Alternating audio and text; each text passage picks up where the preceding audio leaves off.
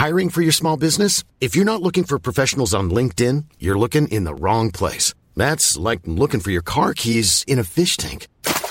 LinkedIn helps you hire professionals you can't find anywhere else, even those who aren't actively searching for a new job but might be open to the perfect role. In a given month, over 70% of LinkedIn users don't even visit other leading job sites. So start looking in the right place. With LinkedIn, you can hire professionals like a professional. Post your free job on linkedin.com slash people today.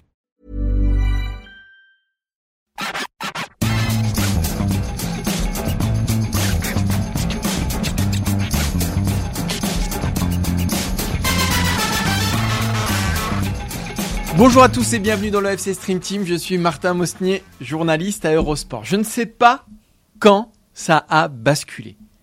Une ride un peu plus évidente un beau matin, quelques grammes en trop sur la balance, ce cheveu qui tombe dans un moment de faiblesse. Qu'est-ce qui a provoqué cette transformation? Voilà quelques mois que je ne reconnais plus Maxime. Depuis depuis un paquet de temps maintenant, son vocabulaire a changé. Il nous parle protéines, podomètre, glycémie, cuisson des pâtes. Maxime a décidé de se prendre en main. Sa vie tourne autour de ses promenades imposées chaque jour pour, je cite, eh ben, atteindre les 10 000 pas quotidiens. Il marche n'importe où, sans but, pour atteindre ses objectifs, remplir les cercles de son Apple Watch et faire reculer l'emprise du temps sur lui. Il pèse ses aliments, étudie les étiquettes et devient un poil agaçant. Quoi? Taxe 1000 points de moyenne quotidien? Eh, Fais gaffe, c'est pas bon ça hein Fini les flancs, ce midi il a pris une banane et un paquet d'amandes. Ah, ils disent que si t'as un creux dans la journée, tu manges 10 amandes et c'est bon. Je le reconnais plus. D'autant qu'il a refait toute sa garde-robe pour épouser sa nouvelle silhouette. Maxime est parti dans un trip. Bon, en gros, pour vous expliquer, c'est comme si Michel Blanc tentait de devenir Vin Diesel. c'est un peu ça, non, Maxime? Alors tu sais que j'ai une théorie là-dessus. Sur Ah oui, bah, t'as une théorie sur tout, les- ouais, à peu près, ouais, sur, sur les chauves. C'est-à-dire soit t'étais Michel Blanc, soit t'étais Vin Diesel. bah toi, t'essayes de passer Ouais. l'un à l'autre. Mais alors, euh, alors déjà, c'était quoi cet accent provençal au début à la 10 000 opéra oui, c'est vrai, je sais pas pourquoi. Et non, bah en fait, non, justement, c'est là que tu, tu vois bien, tu vois bien au quotidien, c'est pour cacher mes excès. J'essaie d'équilibrer en fait. Non, Et comme vrai, je suis Maxime, incapable de ne C'est pas la crise de la cinquantaine. Euh, J'ai pas 50 ans. hein. C'est la crise de la en vacances, je peux pas empêcher de manger des conneries, donc Mm. j'essaye de d'équilibrer, c'est tout. C'est la vie, c'est un équilibre. Et tu dis marcher sans but, je sais pas où je vais, mais l'important c'est pas l'important c'est pas la destination, c'est le voyage. Il y a, il y a deux genres de personnes euh, qui font des promenades sans but, les tolards et Maxime Dupuis. non mais c'est vrai. Il part, il part, il part, juste pour faire ses 10 000 pas quoi. C'est un petit côté triste, non quand même? Non, non, non, parce que alors quand je suis en télétravail, Mhm. je profite pour donner mes coups de fil plutôt que rester assis au bureau. Hop, moi j'habite à la campagne, tac, tu marches un petit peu, voilà. Et puis non, c'est important parce que ça arrive vite, faut faut Ça arrive faut vite. s'aérer, faut Ouais. s'aérer les, les V- VO2 max, tous ces trucs-là, faut les entretenir. Ah oui, voilà. VO2 Max, j'avais oublié ça. Eh ouais, ouais. Je sais même pas ce Bah, que non mais là en plus là ce que là tu vas me faire passer pour le mec qui, qui pèse ses aliments. Non mais alors là si j'en étais là, je suis le mec qui a le moins de volonté. Je pense que c'est le prochain stade quand même.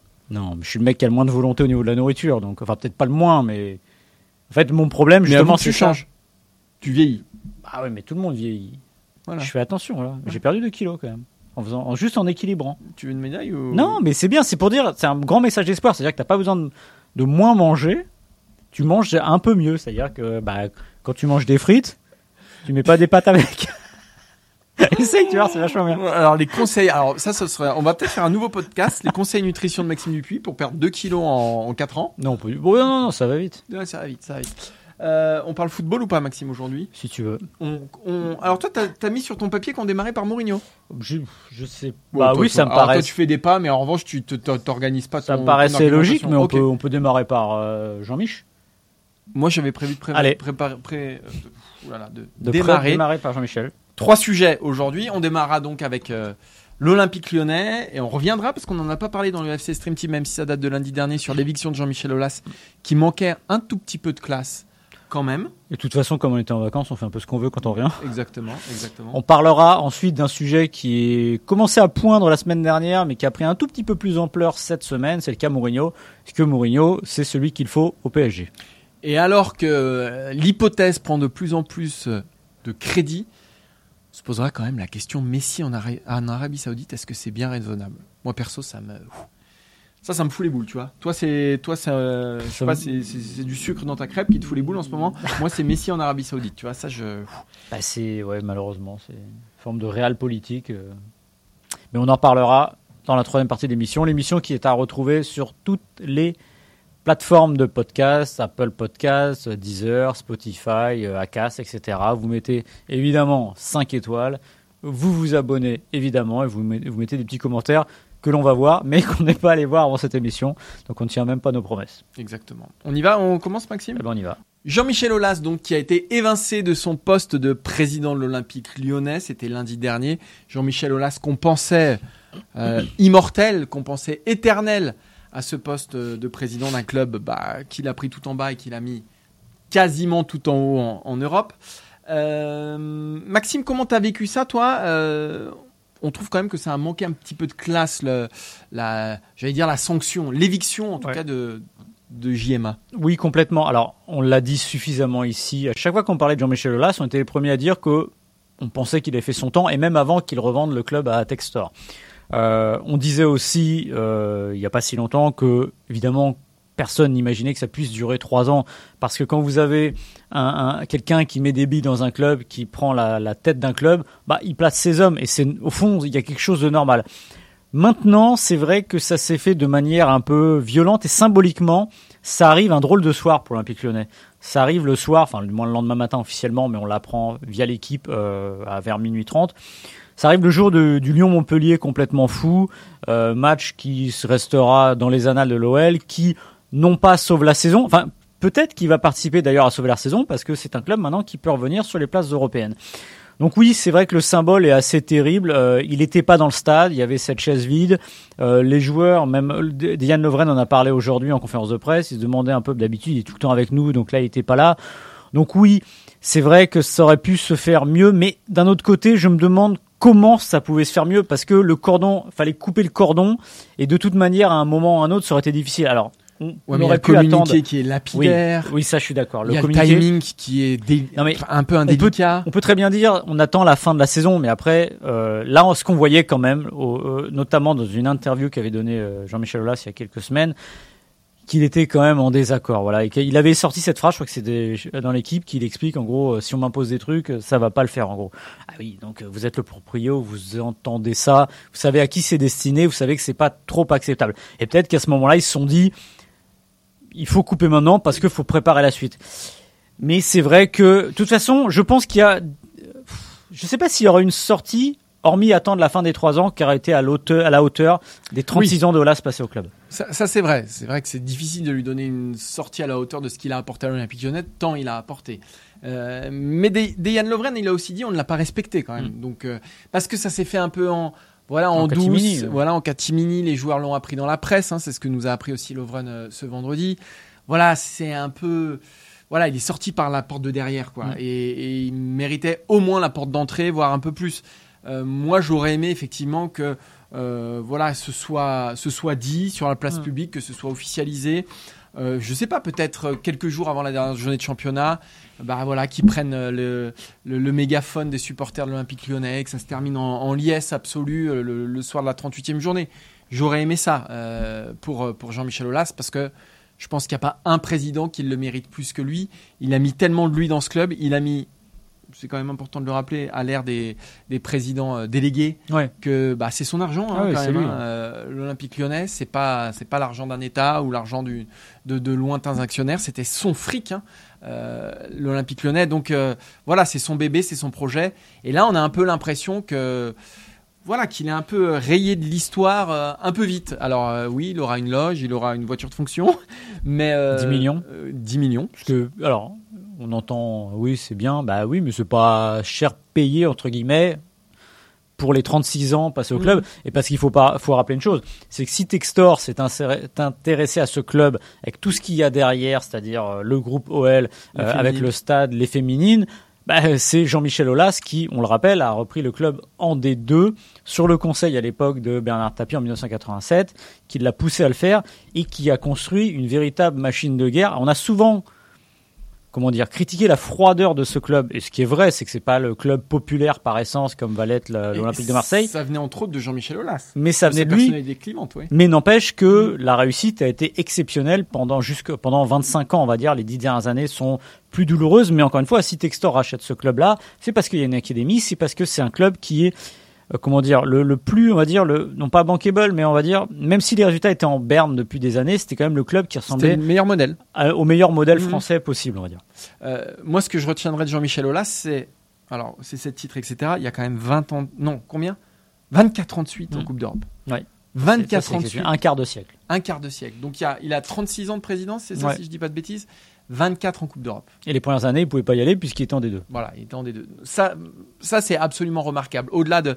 bah, il y a aussi les féminines, euh, propriétaires du Mm. stade, l'académie, etc. Mais. Et on, on avait envie avec Maxime justement de bah, d'un petit peu le classer dans l'histoire des présidents de Division 1 et, et de Ligue 1. On a fait un, une sélection, on a sélectionné quatre présidents. Nasser El, El- El Khelaifi, donc le président actuel du Paris Saint-Germain, qui a gagné huit championnats et six Coupes de France. Bernard Tapie, évidemment, euh, l'ancien président de l'OM, quatre championnats, une Ligue des Champions et une Coupe de France. Roger Rocher, le président des plus des vertes années stéphanoises, 9 championnats, 6 Coupes de France, et donc Jean-Michel Aulas, 7 championnats et 2 Coupes de France. Et, et avec Maxime, on est arrivé quand même à, à une conclusion qui est la même, c'est que c'était le plus Mm. grand. Bah oui, parce que le problème avec euh, les deux historiques que sont Rocher et Tapi, c'est qu'il y a une fin en eau de boudin et qu'il y a des histoires un peu la caisse noire et puis l'OM, OMVA, etc. Alors dans un monde, on va dire sans histoire, on dirait que c'est Bernard Tapie, tout simplement. Il prend le club euh, en 7 ans, il gagne la Ligue des Champions, euh, 4 fois champion de France, ce serait 5 parce qu'il n'y aurait pas eu l'histoire du cinquième titre euh, retiré. La question se poserait pas, mais c'est vrai que bah y a ces casseroles là qui font que bah évidemment ça ternit. Euh, Roger Rocher, pareil, il y a neuf titres avec Saint-Etienne, mais à la fin c'est la caisse noire, donc ça ternit un peu. Et il y a des épopées européennes aussi avec Saint-Etienne. Après on peut dire Al Khelaifi, pff, bah oui, mais bon, je pense que moi je très honnêtement, je me suis posé la question si Olas avait eu les moyens du PSG dans les années 2000. Je suis pas loin de penser qu'il serait allé en chercher une de Ligue des Champions, voilà, parce que euh, avec des moyens aussi importants, c'est ce qui a manqué finalement à Olas à un moment, le, le petit, le petit coup de boost. Mais n'empêche que sur l'ouvrage global des 36 ans et surtout les 25 Mm. premières années, de prendre un club, en faire ce qu'il était pour le ramener, l'amener là où il est, alors qu'il n'avait jamais été à cette hauteur-là. C'est ça qu'il faut le dire aussi. C'est que les clubs qu'on a cités, comme l'OM par exemple, avaient eu euh, des- une histoire qui était quand même plus riche avant, même s'il n'y a rien à voir avec les années 90. Là, Olas, il a pris un, on va dire, On le petit dire. club d'une très grande ville et en a fait un immense club. Ouais, tout à fait. Euh, moi aussi, je mettrais Jean-Michel Aulas. Le seul, seule petite chose qui me manque par rapport aux autres, c'est que c'est vrai ce, cet attachement dû à voilà un exploit européen. Il y en a eu des exploits européens.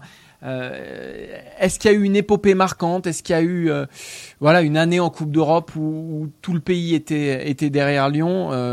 J'ai pas ce souvenir-là. Et c'est vrai que c'est peut-être ce, ce lien qui Mm. manque entre entre les j'allais dire les non lyonnais et, et- et l'Olympique lyonnais. Il en, il en est en partie responsable, mais on peut difficilement lui en vouloir vu, vu, vu ce qu'il a apporté à, à ce club-là. Ils avaient le tort aussi, les, les Lyonnais, enfin le tort, c'est pas leur faute, c'est de passer après les grandes épopées européennes de Saint-Etienne. Par exemple, bon, euh, Reims c'est trop loin, Saint-Etienne, club populaire par excellence. Marseille, club populaire par excellence. Et Paris qu'on peut aussi classer là-dedans, même s'il a une autre image. Euh, Paris, c'est un peu le, le chaînon entre les deux, voilà. Et c'est vrai que on avait plus de mal à, à s'enflammer sur les épopées de Lyon. Alors moi, il y a des, m- des moments marquants. Bah, évidemment, il y a le quart de finale, les deux quarts de finale à Eindhoven et à Milan, avec deux crève-cœurs, avec le penalty euh, Nilmar et évidemment. Peut-être que si ça passe à ce moment-là, l'histoire. est C'est ça, parce que finalement, quand ça passe en 2010 en demi-finale, c'est Bordeaux en quart. Alors ça, ils y sont pour rien, mais du coup, ça fait toujours un peu bizarre, des duels un peu euh, bah, franco-français, c'est rare, mais ça fait toujours un peu, on se dit, bon, bah, on a finalement pas battu une équipe européenne. Et puis cette demi face au Bayern, qui est à peu près terminée, on va dire, au bout de 37 minutes à l'aller, où on se doute que ça va pas bien se terminer. Et puis après, il y a l'exploit 2020, mais c'est pareil, c'est Ouais, un mais le autre momentum contexte. euh, de l'OL est passé. Quoi. Ouais, voilà. Mm. Et, et c'est vrai que le, le- la bascule elle est là pour moi, c'est vraiment au moment où euh, il y a cette gradation lente en Coupe d'Europe. Ça démarre de Maribor où il passe pas les, les tours préliminaires pour arriver à ces quarts de finale. Au moment où, en plus, on est à une ère européenne où elle est ouverte finalement Mmh, la Coupe c'est d'Europe. C'est-à-dire qu'il y a eu Porto qui l'a gagné avant. On se rend compte qu'une équipe qui travaille bien, qui est costaud, peut y arriver. Et euh, ce Lyon-là ressemble à ça. C'est vraiment l'entre-deux avant le retour des de la surenchère espagnole et, euh, et un tout petit moment, vraiment tout petit moment de creux euh, anglais, vraiment tout petit moment, mais où on se dit que ça peut le faire. Et là, il rate le coche. Et là, c'est là que vraiment euh, l'OL pouvait inscrire son nom au palmarès. Ouais, c'est ce qui manquera sans doute à Jean-Michel Aulas, qui a souvent dit hein, que de toute façon son objectif ultime c'était de ramener une Coupe d'Europe euh, à l'Olympique Lyonnais. C'est la seule chose sans doute qui, bah, qui manquera à son œuvre. euh, Alors, Il l'a ramené avec les filles. C'est vrai qu'il l'a plus, ramené avec plus, plus, plus, plus qu'une fois. Et c'est vrai que dans le justement, alors à l'ère de Rocher, à l'ère de tapis, voire du. Bah non, PSG, maintenant, non, plus maintenant, mais au moins Rocher Tapis, il n'y avait pas le football féminin, n'avait pas cette, euh, cette ampleur qu'elle a aujourd'hui.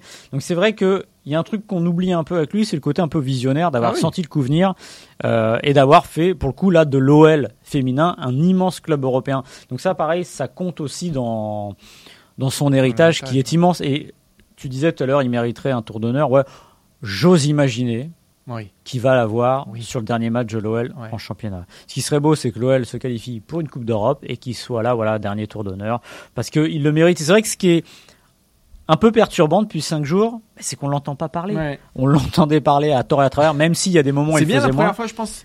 Ouais. 5 jours de silence de Jean-Michel Aulas, c'est un record depuis 36 ans, hein, je pense. Et on, ouais, et on a envie de l'entendre parler pour voir déjà, bah, évidemment, il va pas pouvoir dire n'importe quoi parce qu'il a quand même toujours un rôle à l'OL, parce qu'on lui a donné une indemnité. Généralement, quand on donne une indemnité, c'est aussi pour dire tu Mm. fais pas de vagues.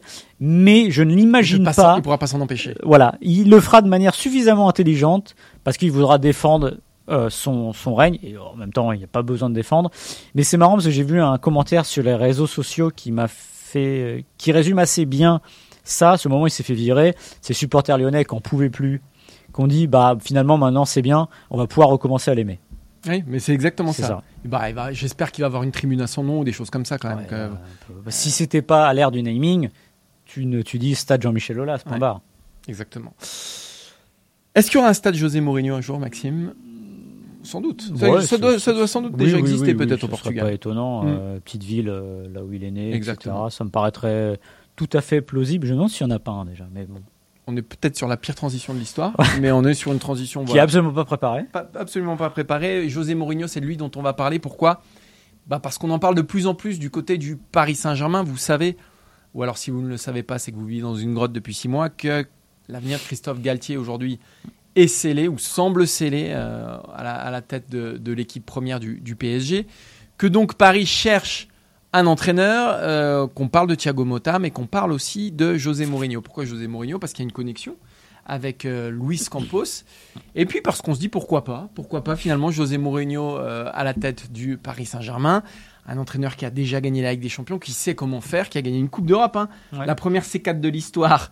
euh, bah, Ah, il sait gagner les Coupes d'Europe. hein. ah, ouais, ouais, ça, il sait les gagner. hein.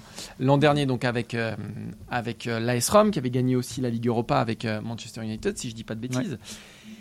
Et José Mourinho qui a réagi aux rumeurs qu'il envoie du côté du Paris Saint-Germain, qui a dit s'ils ont appelé, ils ne m'ont pas trouvé. Il n'en fallait pas plus pour mettre un petit peu tout le monde en émoi.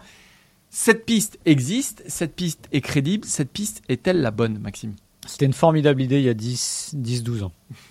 Voilà. Euh, là, Mourinho au PSG, euh, ça donnerait l'impression que le PSG a tout essayé. C'est-à-dire que là, on, peut, faire une typologie des entraîneurs. Le grand entraîneur, euh, là, Ancelotti, un peu rond, mais qui a suffisamment d'autorité. Euh, Blanc, l'entraîneur français qui monte et qui a une philosophie de jeu.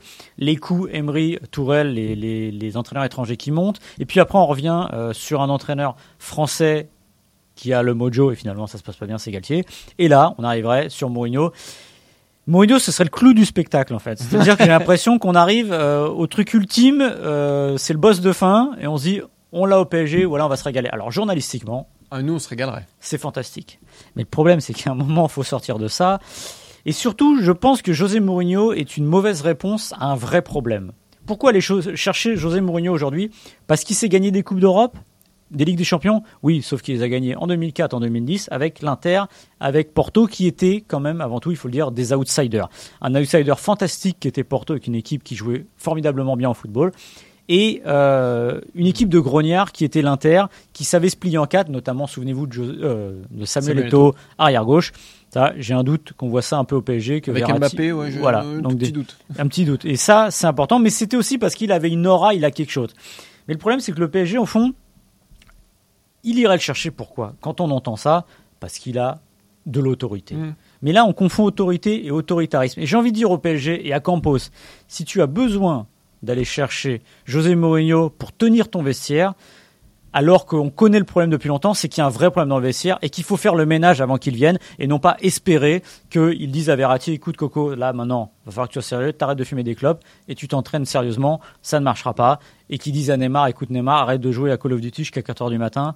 En fait, c'est pas ça la solution. Le problème, il est beaucoup plus important. Et je pense que si en tout cas le PSG fait venir José Mourinho, il faut avoir fait le ménage dans le vestiaire avant, parce que sinon ça ne sert à rien. Ouais, mais moi il y a aussi quelque chose qui colle pas entre l'entité QSI et José Mourinho, parce que euh, QSI en général et Nasser en particulier, ce ne sont pas particulièrement des gens qui aiment euh, la contradiction. Mm. qui aiment vivre avec ça.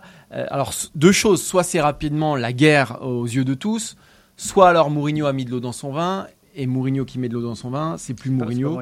Donc c'est pas la peine d'aller chercher euh, Mourinho. Euh, il y a plusieurs choses. Je pense qu'aussi Paris est sur aujourd'hui a besoin de stabilité, a besoin d'installer un projet.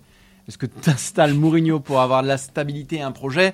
C'est un entraîneur qui reste un an et demi, deux ans max, hein, depuis son départ du Real Madrid dans les clubs euh, qu'il dirige. Généralement, il part un peu à voilà. trois ans, tout le monde est rincé. Voilà, exactement. Donc je, je suis pas sûr que c'est ce qu'il faille au, Paris Saint-Germain.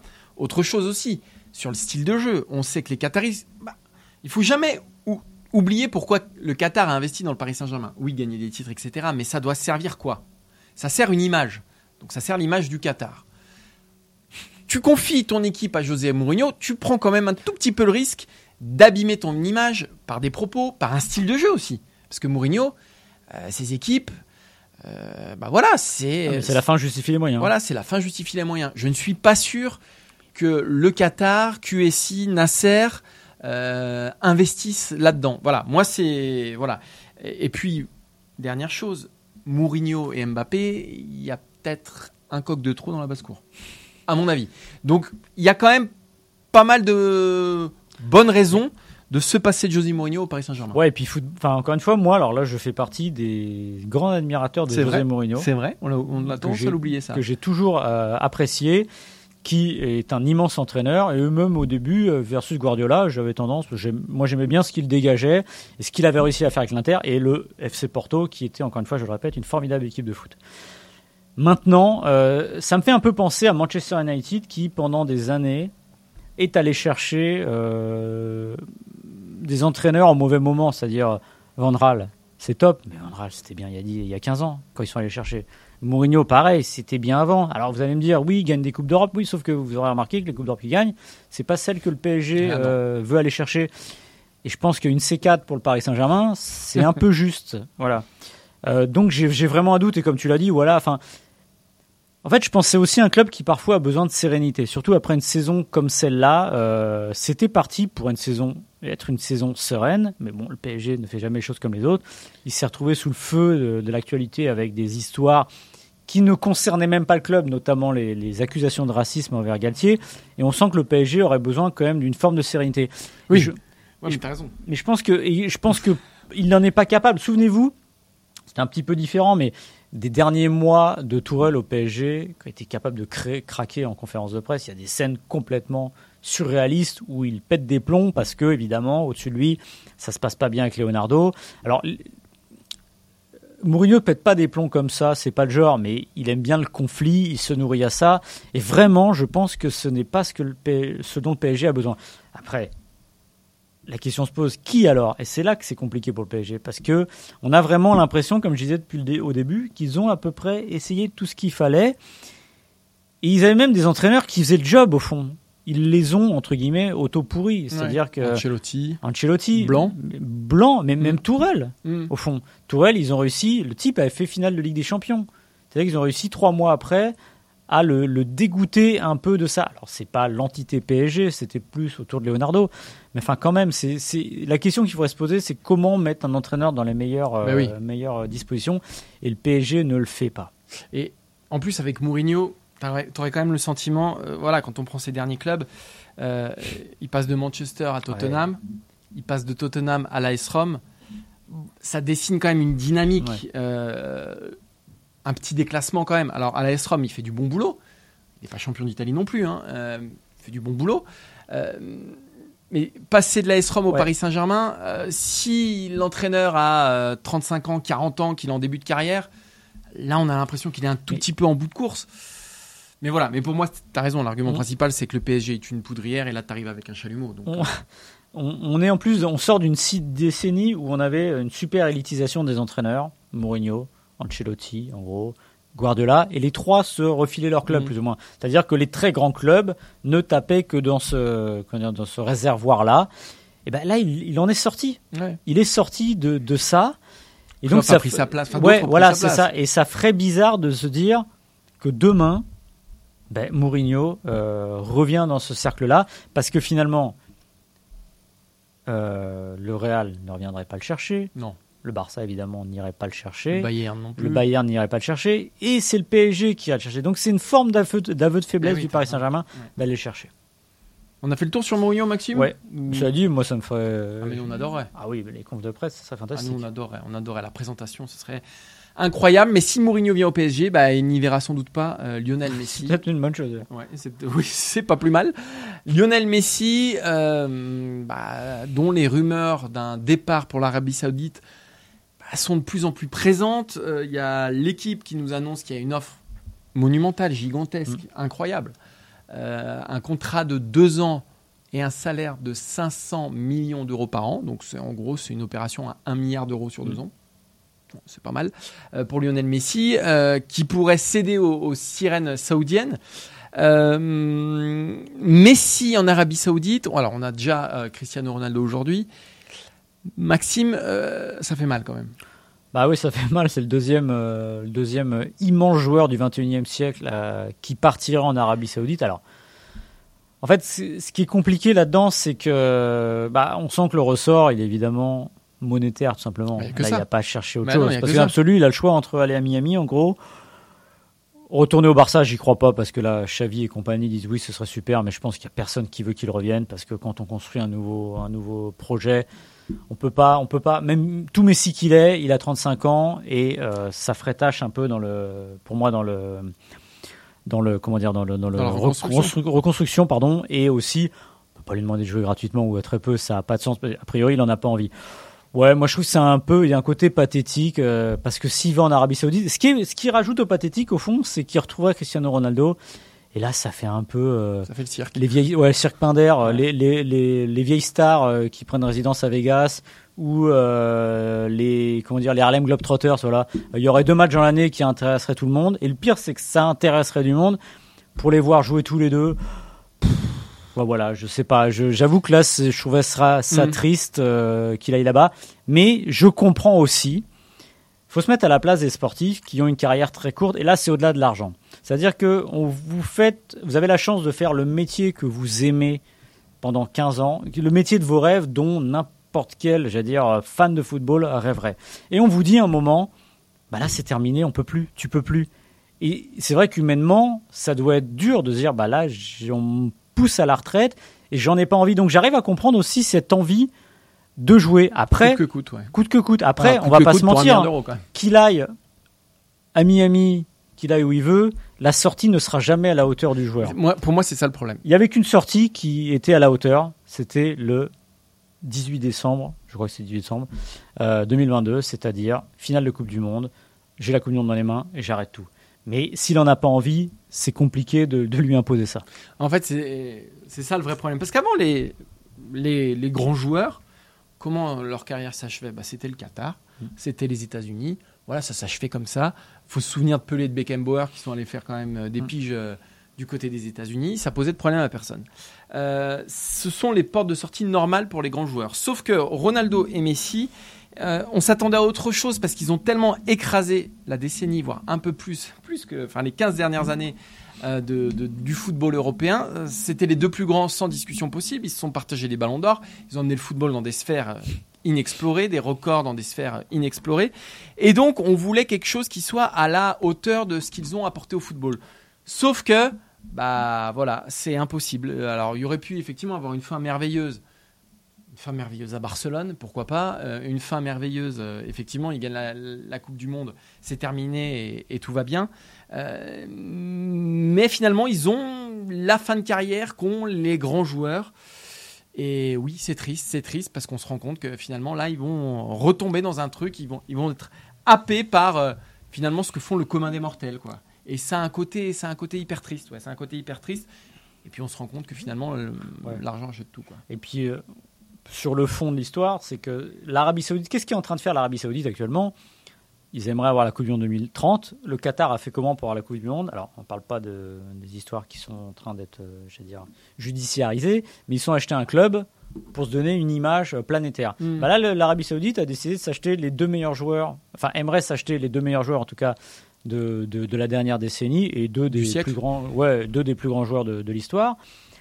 Et ce qui est un peu triste aussi, je trouve, euh, je me mets à la place des Argentins ou des Portugais, c'est-à-dire que la Coupe du Monde 2030, l'Argentine y est intéressée aussi. Ce serait la Coupe du Monde du centenaire, celle en Amérique du Sud, et il ferait euh, cause commune avec l'Uruguay, euh, Paraguay, le Paraguay, etc.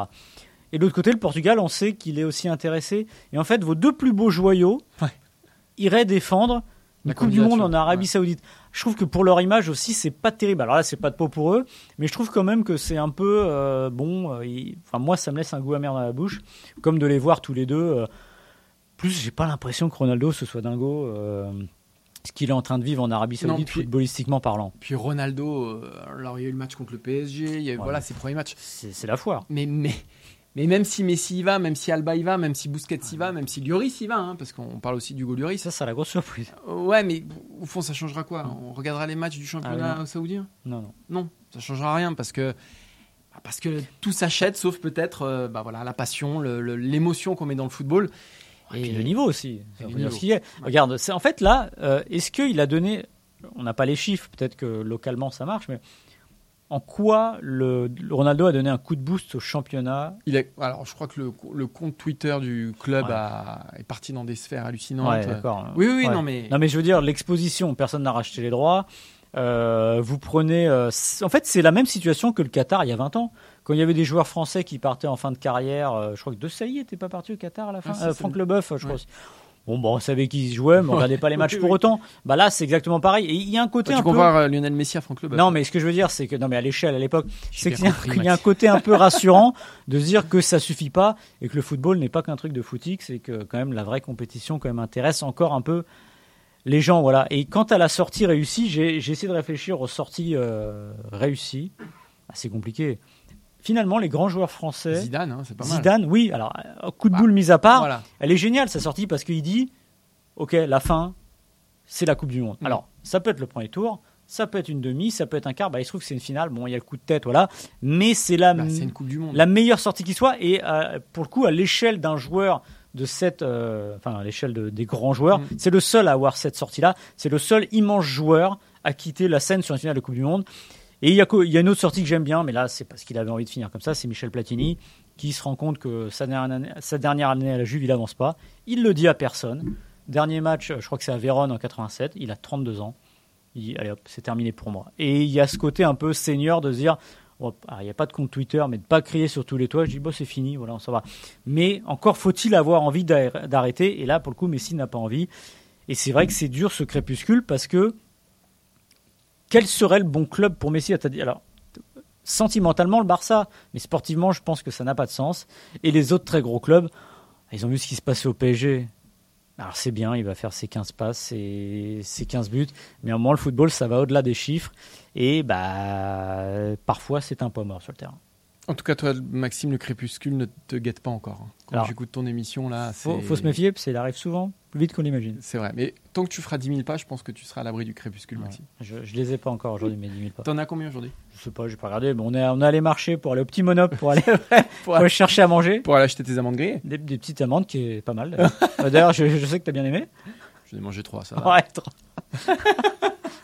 Merci en tout cas de nous avoir suivis pour ce nouveau numéro du FC Stream Team. euh, bah voilà, dont vous aurez chaque semaine maintenant le conseil nutrition de Maxime Dupuis pour avoir un summer body Ça va pas être beau, absolument, hein, absolument nickel. Ce que je vous dis, Maxime, le summer body, maintenant c'est toute l'année. Ouais, non, c'est pas vraiment ça. Mais Mais il si, y a encore du boulot. Mais non. Faire de la muscu un peu. Mais d'ailleurs, la semaine prochaine, tu présentes torse nu. Ah ouais, alors là, purée, faudrait- là, il me faut un contrat à un milliard, là, comme on a. on a un milliard de... Maxime, Un milliard Bah un oui, je le fais. à un milliard d'écoutes, tu présentes le FC Stream Team torse nu. Oh, bah, un milliard d'écoutes, oui. Bon, voilà. Sur une émission Sur une émission. Bah oui, un milliard. T'imagines un milliard, là Ça fait un, un terrien sur sept qui nous écouterait. C'est vrai que j'ai été peut-être un peu ambitieux là. Et surtout un podcast, finalement. Maxime, à 100 000 écoutes. Est-ce que tu Ah, non, t'es- non. finalement, un podcast torse nu. euh, C'est vrai. C'est vrai, mais je vous rappelle quand même qu'il y a les les vidéos. hein. Qu'il y a les vidéos et les meilleurs T'imagines- moments de l'émission. t'imagines bah Alors, oui, la vidéo, c'est les meilleurs moments de l'émission. C'est-à-dire que les gens qui les découvrent sur le site qui nous connaissent pas Ah vont voir une vidéo s'ouvrir avec un mec torse-poil qui parle de foot. Il y a rien qui va dans Ouais, cette mais histoire. mais c'est un vrai concept. C'est un vrai concept. Franchement, ce serait chouette. Euh, merci à Monsieur Alban du Cardonnay. Alban, avec qui les émissions sont, Je sais pas. sont généralement ok. Ok, elles sont ok. c'est Ok. vrai, elles sont ok. Alban. Euh, physique d'Apollon, Voilà. mais mais physique de derrière la caméra quand même, tu vois, parce que c'est physique d'Apollon qu'on cache, voilà, qu'on cache derrière la caméra. Merci à Quentin pour les visuels. Qui lui, on le voit. Ah si, on le voit dans Mercredi Mercato. Ouais, mais euh, on- Ça va bientôt être le retour d'ailleurs de Mercredi Mercato. c'est vrai, tout à fait. Avec les quiz. Et j'aimerais bien participer plus régulièrement. Pour, ces vous mettre, pour vous mettre à l'amende. Pour remettre l'église au centre du village. voilà. Merci à tous et on se donne rendez-vous la semaine prochaine. Ce sera sans moi. Encore. Ouais, ça fera trois stream teams sur Eh quatre ben, sans dis moi. donc, super. Le Ah mec, oui, mais il- j'ai des jours de et congé oui, je tiens, oui, je tiens à dire que moi j'avais des jours de congé, mais que j'ai été réquisitionné. Ah ouais, mais bon, qu'est-ce que tu veux? Moi, je suis, je suis Et pas à je Paris, la ferai donc, avec euh, qui d'ailleurs? sans doute avec- Peut-être Arthur Merle. Ouais, avec Eh, une- je crois que j'ai jamais fait qui avec Arthur Merle. qui s'affirme ouais. en plus. ouais. Très très bonne analyse Arthur Merle. Euh, J'ai envie de l'oiseau quitte le nid petit à petit. Merde, l'oiseau. Ça va pas chercher plus. Ouais, parce que tu l'as fait jamais. toi. Ah, bah non, je savais même pas qu'il ça, avait la un vraie. oiseau. moi. Je, je m'en rends compte aujourd'hui. À la semaine prochaine pour Maxime, à dans deux semaines pour moi. Donc, peut-être pas forcément la peine de venir la semaine prochaine si vous voulez de l'analyse de qualité. Ciao, ciao. Salut.